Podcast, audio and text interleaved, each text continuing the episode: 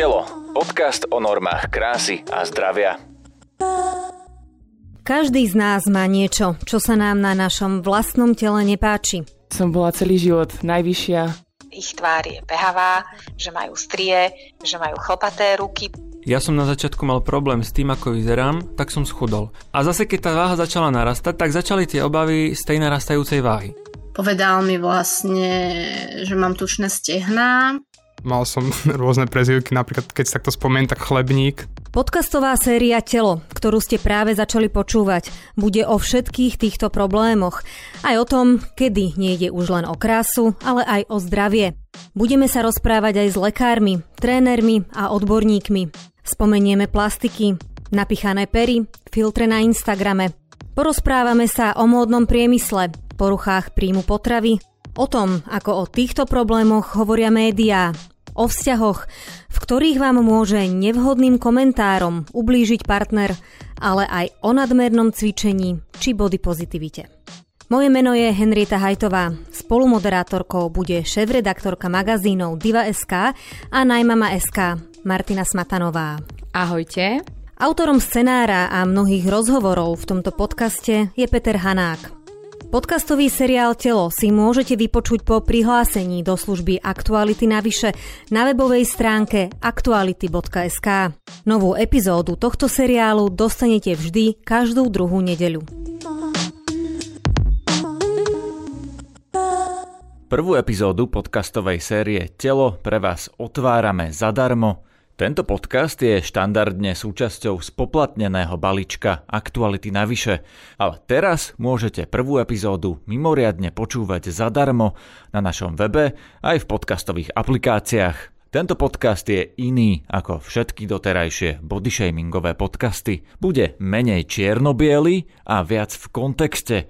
A okrem obetí bodyshamingu budete počuť aj názory lekárov, trénerov, odborníkov a naše kritické otázky. Všetky ďalšie epizódy podcastovej série Telo nájdete už len na weboch Aktuality.sk, Diva.sk a Najmama.sk a sprístupnené budú po prihlásení do služby Aktuality navyše, teda nie v podcastových aplikáciách. Ďakujeme vám, že podporujete kvalitnú žurnalistiku. Ak si kúpite naše predplatné, môžete si byť istí, že nás platíte vy a nie ktokoľvek iný.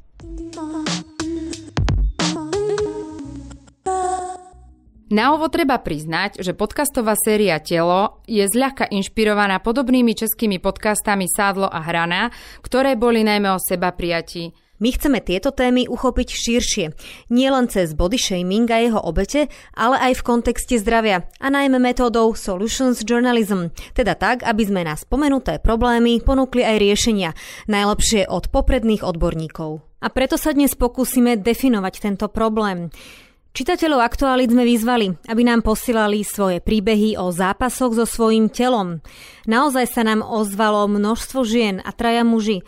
Mnohé tieto príbehy mali jeden spoločný prvok – psychické problémy, dokonca aj poruchy príjmu potravy, ako je anorexia či bulimia, extrémne cvičenie, či dokonca dobrovoľné chirurgické zákroky.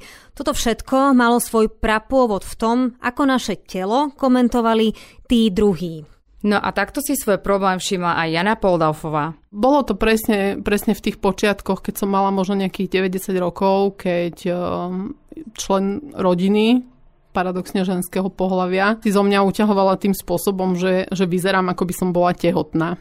Čo mi vtedy prišlo, také mňa to veľmi, veľmi zranilo a v podstate ja som sa vtedy začala tak usatvárať a začala som tak úplne inak seba vnímať medzi, medzi tými inými ľuďmi že prestala som sa mať rada kvôli tomu. V detstve sa začali aj problémy Myšky Duranziovej, ktorá nám napísala. Najprv jej brat začal hovoriť, že je veľká a má veľký zadok, no skutočný problém sa začal až v škole chalani, ktorá bola prevažná časť našej triedy, vytvorili zoznam dievčat od najkrajšej po najškarečiu. Dokonca mali, uh, že zoznam, že pekné a pod tým, že, že tie škaredé. No a uh, ten, ten spodný zoznam, kde boli tri mená, tak ja som tam bola a oni s tým dosť oka to chodili a každému to ukazovali a medzi sebou si to chalani hodnotili. Koľko ste mali rokov a v podstate ako vy ste mi písali, že to vo vás znížilo pocit vlastnej seba hodnoty, že ste si mysleli, že vy ste teda ako keby na nejakej nižšej priečke ako tí ostatní ľudia. Áno, presne tak. Ja som sa zrazu cítila ako neplnohodnotné dievča, keďže som nejakými svojimi vlastnosťami a dispozíciami, ktorými som ja vtedy manipulovala, nebola schopná naplniť tie očakávania toho dievčaťa, ktoré bolo aspoň v tom zozname, v tej časti, že pekné. Prečo ľudia majú tú tendenciu komentovať vzhľad tých druhých ľudí? To je ťažko povedať, pretože kedykoľvek, keď sa aj v našich diskusiách objavia nejaké komentáre, tak každý zrazu ako keby mal právo vyjadrovať sa ku všetkému, ale podľa mňa aj po rozhovoroch všetkých odborníkov, ktorých sme tu mali, na to naozaj nemáme právo a krása ako taká sme si hovorili, že je relatívny pojem. Takže neviem, asi sme sa ako spoločnosť takto vyvinuli a neviem, či dobrým smerom komentujeme najskôr ako malí, ty si taký a ty si možno malý chudý. Vidíme to na starých mamách, ktoré veľmi rady a často komentujú svoje vnúčatka, že či sú príliš chudé alebo príliš tučné, že povedia, joj, ty si už zrazu taká ťažká, minule si ešte taká ťažká nebola. A sú deti, ktoré sa s tým dokážu vyrovnať, ale sú deti, ktoré to v sebe nesú celý život a potom stačí malá poznámka. Ako nám povedala jedna z našich poslucháčov, že Bradej povedal, že má napríklad rozplasnuté stehna. A je zaujímavé, že veľakrát je to naša rodina, ktorá aj keď nechtiac, ale povie niečo, pretože si myslí, že si to môže dovoliť. Ano? Že častokrát my k tým blízkym sme ako keby úprimnejší alebo drzejší, ale neuvedomujeme si a aj muži v rodine, najmä, najmä staršie generácie, sú veľmi zvyknutí komentovať vzhľad žien, či už im rastú prsia, či sa zagulaťujú, zaokrúhľujú, či nadobudli ženské tvary a tie dievčatá môžu mať z toho stres, môžu sa byť a presne ako si povedala, že niektoré to prejdú mlčaním alebo začnú nosiť vo, voľné svetre, vyrastú z toho, ale niektoré, u niektorých to môže zakoreniť e, vážny, vážny problém, ktorý potom vyústie do niečoho nebezpečnejšieho. Veľmi podobný príbeh nám porozprávala aj čerstvá absolventka Vysokej školy Martina. Ľudia ju komentovali pre jej vzhľad, lebo je nadpriemerne vysoká. Dotkli sa jej aj poznámky na jej váhu. Ak sú to ľudia v rodine, že nie cudzí ľudia, ale takých, ktorým sa už nepotrebujete prihovárať, alebo tak myslíte, že je tá situácia iná, alebo tiež e, sa to môže napríklad e, nejakého dieťaťa dotknúť. A to ľudia robia často, že komentujú e, svoje, ja neviem, vnúčatá, bratrancov, sesternice, že ty si ale chudá, ty ale máš pekné toto alebo tamto môže sa ich to dotknúť. Aj mne sa stalo také niečo, možno, že to už ani nesúviselo s tou výškou, lebo oni sú celý život zvyknutí na to, že som vysoká, lebo ma videli od malého dieťaťa. To už sa potom zasa týkalo tých vecí, ako sú tie proporcie, takže že mám väčšie boky a podobne, tak niekedy sa už stalo, že bola taká poznámka, že ale si trošku pribrala a podobne. A to je podľa mňa nevhodné aj od rodiny. Naozaj to sa mi tak vrilo, že si to ešte aj pamätám od niektorých členov. Viete to konkretizovať, že od koho sa vás to dotklo? Že kto si to napríklad voči vám môže dovoliť, ak to nie? No podľa mňa by si to, nechcem povedať, že nemal dovoliť nikto. Ani ale... rodičia? No môžu si to dovoliť, ale druhá vec je o tom, ako to ja vezmem, alebo respektíve ten človek, ako to vezme, lebo aj od rodiča to boli. Zasa to nie je také, že povie mi to mama a si poviem, aha, tak asi máš pravdu. Ako poviem si to, ale aj tá mama by mala rozmýšľať nad tým, alebo otec, to je úplne jedno, ktorý člen rodiny, že ako to podá. A toto väčšinou, čo, čo mám odsledované od iných ľudí, zvyknú starí rodičia. že takto povedia napriamo do očí, že joj, ale si ty chudá, joj, ale si pribrala trošku a podobne a to vtedy sa to vie fakt dotknúť asi treba odlišiť nejaké normy krásy no, od niekiaľ z časopisov a z Instagramu a, a tak ďalej a normy povedzme, že zdravia a zdravého životného štýlu a podobne, že keď, e, ja neviem, starí rodičia povedia, že niekomu, a teraz ne, nehovorím vám, lebo nechcem sa vás dotknúť, ale vo všeobecnosti komukoľvek, že ty si ale chudá, mala by si viac jesť, ty si, uh, vieš priveľa, alebo si pribrala. Uh, oni to možno myslia uh, v dobrom, že chcú, aby to ich vnúča vlastne bolo zdravé. Dá sa to tak chápať, alebo uh, chápete to tak aj vy? Alebo by ste mi chceli ten názor skôr vyvrátiť, že uh, aj takáto poznámka uh, dobre myslená môže ublížiť? Jednoznačne si myslím, že aj dobre myslená poznámka môže ublížiť, lebo je veľká váha v tom, ako tú poznámku podám. Lebo ja viem podať poznámku niekomu tak tak nenav, ako ho upozorniť na to, že možno by si mal schudnúť, pribrať a podobne, ale neurobím to takým spôsobom, aby si to ten človek zapamätal na ďalších 10 rokov, lebo som povedala, fú, si ty pribral. To je absolútne podľa mňa nevhodné, aj keď je to rodinný príslušník. Stále sa to dá povedať aj iným spôsobom a jemnejšie. Oliver je vysokoškolák z východného Slovenska a momentálne rozhodne nadváhu nemá. Je príkladom toho, že aj dobre myslené poznámky môžu človeka doviesť na šikmú plochu. Ja mám 20 rokov a vlastne nejaká udalosť spred 15 rokov, ktorú ja si ani nepamätám možno, tak od toho momentu, kedy sa stala, že mi niekto niečo povedal, niečo, čo nebolo veľmi pekné, možno nejaký komentár na to, ako vyzerám, alebo možno aj niekto z rodiny mi povedal, že to, to, to viem, že sa stalo, že mi niekto povedal, že, no, že mohol by si sa trošku hýbať a, a, a cvičiť a to, ale nebolo to myslené vzlom, ale že taký komentár, ktorý mňa v tom momente zasiahol, tak potom sa to nabaľovalo, keď sa takéto veci kopili a v hlave sa to, sa to kumulovalo a tvoril sa taký ten názor, že, no, že ty musíš cvičiť a musíš so sebou niečo robiť na to, aby si vyzeral dobre, pretože keď to nebudeš robiť, tak to nebudeš proste vyzerať dobre. Oliver sa začal hýbať, upravil stravu a schudol. A zrazu mu ľudia začali vysielať signály, že vyzerá lepšie, dostával komplimenty. A aj dievčatá zrazu k nemu mali bližšie. Olivera to dohnalo ale do extrému. Hoci nikdy nebol objektívne obézny, mal z toho strach. Pri náhodnom vážení som potom zistil, že, že vážim o 2 kg viac a odrazu som mal pocit, že to je niečo zlé, že zase, zase priberiem a pritom dával som si na to pozor, ale zase priberiem a, a zase tí ľudia, ktorí vlastne mi tie komplimenty dávali a ktorí boli so mnou radi a prejavovali mi, poviem to tak, že lásku hej, a, a priazeň. Takže tí ľudia zase vzhľadom na to, že ja fyzicky sa zase zmením, ako keby k tomu horšiemu, že priberiem, tak odo mňa sa oni vzdialia a prídem o to. A nebudú sa so mnou zase chcieť baviť. No a vlastne v tom vypukol taký strach z tej váhy, kedy som najprv to začal riešiť tým, že začal som chodiť vonku na prechádzky, ktoré boli dlhšie, začal som chodiť bicyklovať. Proste zvýšil som tie aktivity a keď som mal pocit, že ani toto nejako nepomáhalo, že to nemalo na to vplyv, tak som začal postupne zmenšovať tie porcie toho jedla, ktoré som cez deň prijímal. A potom vlastne to vyústilo až do takého štádia, že som ráno pri raňajkách doma odpadol, dostal som um, dosť taký silný krč, dostal som sa do nemocnice a vlastne na neurológii potom zisťovali, aký pôvod to môže mať.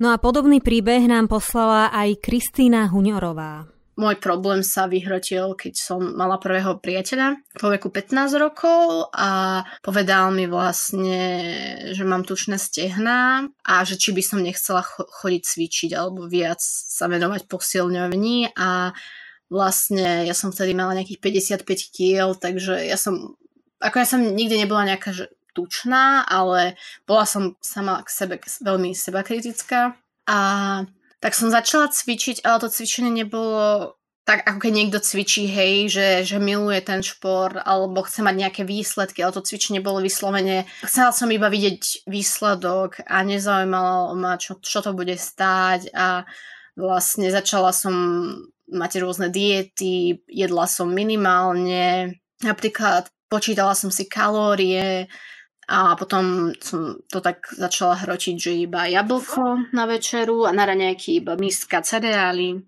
A vlastne som mala 50 kg alebo 49. Najhoršie bolo to, že všetci začali hovoriť akože ľudia v mojom okolí, ako nie rodina, ale že priatelia a všetci, že o, ako vyzerám úžasne, aká som chudá a neviem čo všetko a podobne. Ja som sa cítila strašne zle psychicky som sa cítila nešťastná. Ja som, milujem jedlo, podľa mňa veľa žien miluje jedlo, ale proste ja mám strašnú, strašne ma to nadchne, keď niečo uvarím a zjem a zistím vlastne, že aké chute sú tam a keď môžete kombinovať rôzne chute a príchute.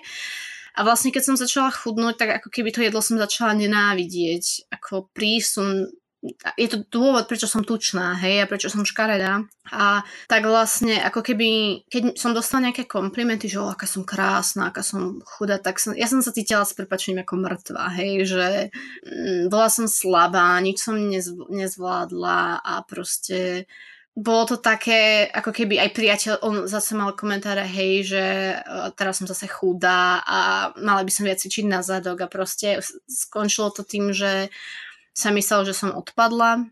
Takéto traumy môže spôsobiť nielen rodina a najbližší priatelia a spolužiaci, ale dokonca aj učiteľ a tréneri. Porozprávala nám o tom influencerka Zuzka Mráčková, ktorej to spustilo dlhodobé problémy s bulimiou. Zažila som veľa body shamingu. A také moje prvé stretnutia s body shamingom boli, keď som bola ešte malá. Neviem presne, koľko som mala rokov, ale určite nie ani 10. A bolo to prevažne od trénerov, ja som veľa športovala. Chodila som aj na tanec, chodila som na plávanie, na gymnastiku a taktiež aj od učiteľov. V škole som zažila, ako body shaming je možno také tvrdé slovo, ale teraz, e, teraz viem, že to určite bol body shaming. Ja som počúvala e, veľmi často, že som krásna, že mám krásne oči a neviem čo všetko, ale vždy tam bolo, vždy, vždy to pokračovalo tým ale, že mohla by som trošku schudnúť, aby, aby sa to telo viac hodilo k tej krásnej tvári. A pamätám si, že raz na tanečnej si trenérka zavolala mamu a že teda aj jej sa snažila nejako dohovoriť, aby som, uh, aby som trošku schudla. Ale pritom, pritom som nebola tučná. Keď sa pozerám teraz na fotky, keď som bola malá, tak som nebola vôbec tučná. možno, možno som bola tak ako uh, môj starší syn, pretože mám teda dve deti a vidím tam ten rozdiel v postave. Jednoducho každý má inú stavbu tela a ja som mala tiež inú stavbu tela ako, ako iné dievčatá, ale tučná som určite nebola. Ako si to vtedy vnímala, keď prišli takéto komentáre a poznámky? Neviem si predstaviť, prečo by učiteľ chcel, aby si niečo urobila ešte ako dieťa so svojím telom. Ako to na teba celé mm, pôsobilo? Ja som, ja som to odignorovala, nejako absolútne som na to nereagovala slovne, ale časom, keď si na to spomínam, tak, eh, tak, som, tak som si aj ja myslela, že som väčšia. A vždy som vždy som to v sebe nejako riešila, že či si môžem dať ešte túto večeru, či si to nemôžem dať. A to som bola malá, mala som 90 rokov. Boli možno tieto poznámky a toto celé spúšťačom tvojich problémov s poruchou príjmu potravy? Určite áno, určite to bol spúšťač. Ja nehovorím, že to je príčina, lebo príčiny sú teda, e, je to multifaktoriálne psychiatrické ochorenie, takže je tam toho viac, môžu tam byť aj nejaké genetické predispozície a tak ďalej a tak ďalej, je toho strašne veľa, ale toto podľa mňa bol spúšťač, takéto tieto poznámky okolia. Ďalšia skupina, ktorú obete body shamingu často opisujú ako páchateľov sú lekári. To sa nezriedka stáva, napriek tomu, že lekár by mal byť profesionál, teda aspoň to od neho očakávame, a mal by byť zvyknutý komunikovať tak, aby svojmu pacientovi neuškodil ešte viac. Doteraz sa väčšina príbehov, ktoré sme spomenuli a ktoré ste mohli počuť, týkala primárne telesnej hmotnosti. V skutočnosti sa nám však ozvalo množstvo ľudí, ktorých ostatní komentovali pre iný problém, alebo v úvodzovkách problém. Lucia z Nitry má pehy, a to po celom tele, vrátane tváre. Už od malička, neviem asi úplne povedať, že v akom veku som bola, ale už to bolo už aj na základnej škole, kedy deti vedia byť kruté, stačí, že vám to šplechnú do očí, tí pehoš, tí pehoška a bodky na tvári a, a podobne. Čiže od, od základnej školy v podstate bol ten problém, že som iná, a, a nie ako väčšina, alebo teda majorita mojich, mojich kamarátov, spolužiakov dookola. Pamätáte si aj nejakú konkrétnu poznámku, ktorá sa vás napríklad dotkla, že ste nečakali možno od toho dotyčného človeka, alebo že sa nemal prečo k tomu vyjadrovať? Úplne na rovinu poviem, že bolo to už v dospelosti a stalo sa mi to dokonca dvakrát a dvakrát u a, dvoch a, kožných lekáriek, kedy by som to naozaj uh, už či už z profesionálneho hľadiska od, od tých lekáriek absolútne nečakala, ale už aj z nejakého psychologického uh, hľadiska, kedy v rámci preventívnej prehliadky absolvujete rôzne uh, vyšetrenia u rôznych lekárov, prídete uh, ku kožnej lekárke a, a ona vás zrazu zbadá, keď sa vyzlečiete a, a pozrá na vás v zmysle, že oh, toto som ešte nikdy nevidela. A je to, je to kožná lekárka, alebo potom znovu úplne iná lekárka, ale teda tiež kožná, keď som bola s nejakým problémom teda na koži a ma teraz badala, tak ho utrusila poznámku, že vy sa asi moc opalujete však. A to je situácia, kedy neviete, čo máte povedať, lebo od človeka, ktorý je v tomto profesionál, má, má to vyštudované, tak očakávate, že minimálne má nejaké základné vedomosti, že do istej miery to môže byť slnkom, ale do, do veľkej miery je to minimálne dedičné, nie že minimálne, je to dedičné a je to nejaká predispozícia. Bez ohľadu na to, či ste na slnku alebo nie ste. Tu práve budem možno diablovým advokátom na chvíľku. Kto iný ako kožný lekár by sa vás vlastne mal opýtať, že či to je naozaj zo slnka, alebo je to predispozícia. Pretože to je, to možno do určitej miery aj medicínska informácia. Keby to bolo naozaj zo slnka, tak asi ten lekár by to mal vedieť, aby vás možno na to upozornil. Teraz ja nechcem tu nikoho obhajovať, berte to ako otázku, že či ste sa nad tým zamysleli aj rozumiem. z tej strany. To, to sa potom asi bavíme o štýle komunikácie toho lekára. Lebo keď mi povie, keď sa na vás lekár alebo dotyčný človek pozrie a povie, že a počkajte, že vy máte nejako veľa piech, neopalujete sa veľa, že dávajte si pozor, môže to byť aj z tohto, alebo sa na vás pozrie, o, toto som ešte nikdy nevidel, takým až necitlivým spôsobom, tak uh, vtedy to zabolí. U lekára mal takýto zážitok aj Oliver. Už ako bábetko bol operovaný pre srdcovú vadu, ktorá sa síce vyriešila, ale celé detstvo bol oslobodený od telesnej výchovy a bol pod dozorom detskej kardiologičky. Moja lekárka, ku ktorej som chodil tých 18 rokov, mi pri jednej takej prehliadke povedala takú, takú vetu, že ona poukázala vtedy na to, že, no, že, že, že, že ty máš ale brucho, že ty, ty vyzeráš, ale že nebolo to myslené v zlom, ale bolo to také, to takom, tak, skôr takým, takým vtipným spôsobom povedané, že, že ona sa na mňa pozerala, že no, že ty si, ty si taký, ty si taký pekný, taký pribratý, máš také brucho. A viem, že to myslela zo srandy, aj vtedy som to tak vnímal, ale vtedy mi to prišlo ako taký komentár na, na moju postavu, ktorý ako keby mi naznačoval, že no ona na to poukázala, asi to nie je dobre, asi s tým treba niečo spraviť, lebo asi je to problém. A potom človek nad tým tak začne rozmýšľať. A keď sa takých úplných banalít nakopí viac a človek ešte má takú mysel, že nad tým takto začne premýšľať, hneď začne overthinkovať nad tým všetkým a rozmýšľať, čo by bolo, keby toto, keby hento, tak potom sa to ľahko zvrtne do, takého, do, takého, do takých zlých končín. Ti budem trošku protirečiť. Nemyslíš, že práve lekárka má právo ti to povedať? Že keď eh, napríklad ona sa má starať o tvoje zdravie a vidí, že máš nadváhu a nadváha je zdravotný problém, ktorý uh, teda je iný ako nejaké ideály krásy uh, a keď napríklad ti chce povedať, že mohol by si zdravšie žiť, aby si bol zdravší, tak kto iný ako lekár ti to vlastne má povedať? Um, vtedy, keď sa to stalo, som to vnímal ako, ako komentár, ktorý bol úplne v pohode.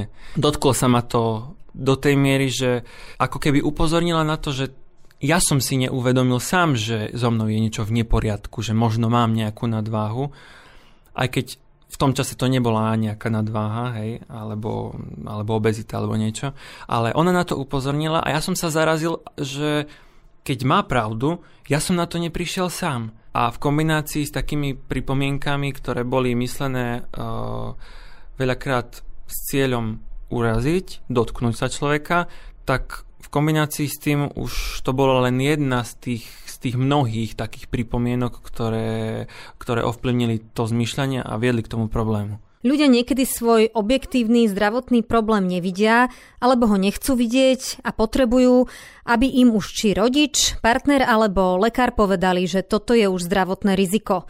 Napríklad Jana Poldaufová. Hoci už v detstve čelila komentárom, že vyzerá ako tehotná a aj v dospelosti od kamarátov počúvala poznámky o hmotnosti tomu, aby sa postavila na váhu a čelila realite sa vyhýbala. Celá rodina sme v decembri 2020 prekonali COVID a ja som mala problémy s dýchaním aj po, po úplnom zotavení. Nevedela som povedať celú vetu úplne plynulo. A jediné, čo mi napadlo predtým, ako by som navštívila nejakého lekára, ktorý by to riešil možno nejakými liekmi, tak mi napadlo, že začnem behať a uvidím. Po tom prvom behu som mala pocit, že naozaj vyhľadám toho lekára, lebo som nevedela som vôbec hodinu ani slovo povedať, iba som sedela na gauči a predýchavala, ale on sa to potom zlepšovalo postupne. Ja som sa chcela zbaviť trojcifernej váhy. To bol taký môj strašek. Ja som vlastne dlhé roky nestala na váhe. Ja som naposledy stala na váhe, keď som išla rodiť moju druhú dceru. Nikomu som nepovedala vtedy to číslo. Vždy na kontrole som doktorovi nadiktovala proste nejaké číslo, ktoré on bol ochotný akceptovať. Našťastie to nekontroloval. Hambila som sa za to. A v podstate až pred pár rokmi, možno 3-4 roky dozadu, som sa postavila na váhu, kde som uvidela to číslo, ktoré sa mi vôbec nepačilo. Bolo to 117 kg a ja som si povedala, že v 37 8 rokoch ja nemôžem takto žiť. Aj toto sa však dá povedať nezraňujúco a všetci naši respondenti sa zhodujú, že v takom prípade by to mohlo pomôcť. Opäť hovorí Martina, ktorá síce rieši najmä výšku, ale ľudia zvykli komentovať aj jej širšie boky. Už sa mi aj stalo, že, že dostala som komentáre na moju postavu, ale napríklad boli komentáre, ktoré neboli až také, že nebral som si ich až tak telu a nepovedal som si, že fú, tak ty si ma teraz urazil, alebo toto bolo fakt hnusné od teba. Že bolo to podané takým spôsobom, že som si povedala, že som si sama uvedomila, že asi má ten človek pravdu a keď som sa na seba pozrela do zrkadla, tak som si povedala, že fakt by som niečo mohla začať robiť.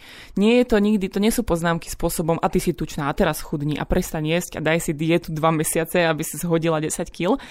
Ale to sú proste také poznámky, že že skôr, že či nechcem viacej pracovať na tej povedzme sile, na tých svaloch a podobne, lebo väčšinou ľudia, keď začnú pracovať na svalstve, na sile, tak im začne ubúdať z, toho, z, toho, z tej telesnej hmotnosti, myslím, z toho tuku. Takže väčšinou to boli takéto poznámky, že však keby som začala pracovať na svojej sile, tak e, by som sa dopracovala k iným výsledkom a vtedy som si povedala, že aha, že to by mohlo byť tiež.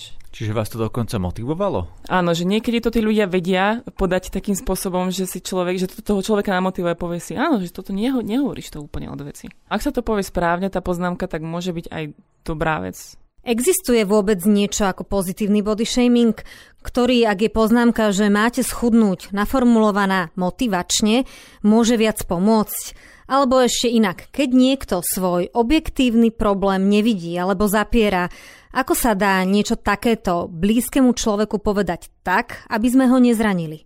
Odpovedá detská psychologička Mária Tótová Šimčáková. Dospelý by mal vážiť svoje slova, ktoré deťom rozpráva. Naozaj, že tie slova sa zapisujú do tej detskej duše a veľmi silne, hlavne vtedy, ak sú to kritické komentáre. Ja hovorím, že asi si neuvedomujeme, že niekedy vyslovíme tie slova a sú tvrdé voči tým deťom. Hej? Presne. Celkové hodnotiť niekoho telo a osobnosť je nevhodné. Môžem povedať e, nejaký svoj názor. Áno, všetci hovoria, môžeme hovoriť svoje názory. Je sloboda toho, aby som ja mohol povedať, čo chcem. Ale uvedomme si, že na druhej strane ja môžem povedať o niekom, že tvoje správanie v tejto chvíli je nevhodné. Ale nemôžem povedať, že ty si ten zlý. A ty máš to hrozné telo. Hej. Mnohé veci sú naozaj také, kde to dieťa niečo môže ovplyvniť a niečo nemôže ovplyvniť. Ja sa stretávam s dievčatami, ktoré dostali kritické poznámky na to, ako vyzerajú. Ona nemôže zmeniť svoje oči, nemôže zmeniť svoju tvár, zatiaľ ako dieťa napríklad, hej. ale môže začať pracovať na tom, že bude tvrdo proti svojmu telu pracovať. To znamená, že naozaj, keď mi niekto povie, že som tučná, tak ja nebudem tučná. Rozhodnem si, že to tak nebude a začne proces, ktorý je samozrejme problémový, seba poškodzujúci a veľmi tvrdý. Mnoho dospelých ľudí, keď sa pozrie do svojho detstva, si presne tieto komentáre naozaj pamätá, ktoré boli vyslané na ich adresu. Niekto ich zvládol a už dnes možno nepôsobia tak hrozivo, ale aj mnoho dospelých si pamätá veci, ktoré im boli povedané a výrazne to ovplyvnilo to, ako sa k svojmu telu správajú dodnes. Takže vážme svoje slova ako rodičia, ako učitelia, ako tréneri, všetci, ktorí s tými deťmi prichádzame do kontaktu. A keď chceme niečo zmeniť, dajme tomu na tom dieťati, tak choďme tou cestou naozaj nejakého, nejakej výzvy, nejakých primeraných uh, možností, ktoré dieťaťu ponúkame, čiže mu nepovieme si tučný, ale poďme sa pozrieť na to, ako by si sa viac pohyboval, môžeme niečo urobiť s tým, aby si sa lepšie strávoval, nahoďme to na ten zdravý rozvoj toho tela, ale nechoďme naozaj do tvrdej kritiky, pretože tá tie deti zdeptá a dá sa povedať, že môže celoživotne ovplyvniť. Telo. Podcast o normách krásy a zdravia. Už na budúce sa budeme rozprávať s lekárom a odborníkom na výživu, s trénerom a aj s najväčšou slovenskou lekárskou kapacitou na obezitológiu. Povieme si viac o pocitoch hamby za vlastné telo, či sú chudší ľudia naozaj vždy zdravší a v ďalších dieloch tejto podcastovej série rozoberieme aj vzťahové problémy ľudí, ktorí nevyzerajú ako podľa šablón. Či sú krásni ľudia zvýhodňovaní a naopak tí ostatní znevýhodňovaní, napríklad na pracovnom pohovore. Na dnešnom podcaste sa podielali strich zvuku Adam Obšitník, námet, scénár a rozhovory Peter Hanák, od mikrofónu sa lúčia Henrieta Hajtová a Martina Smatanová.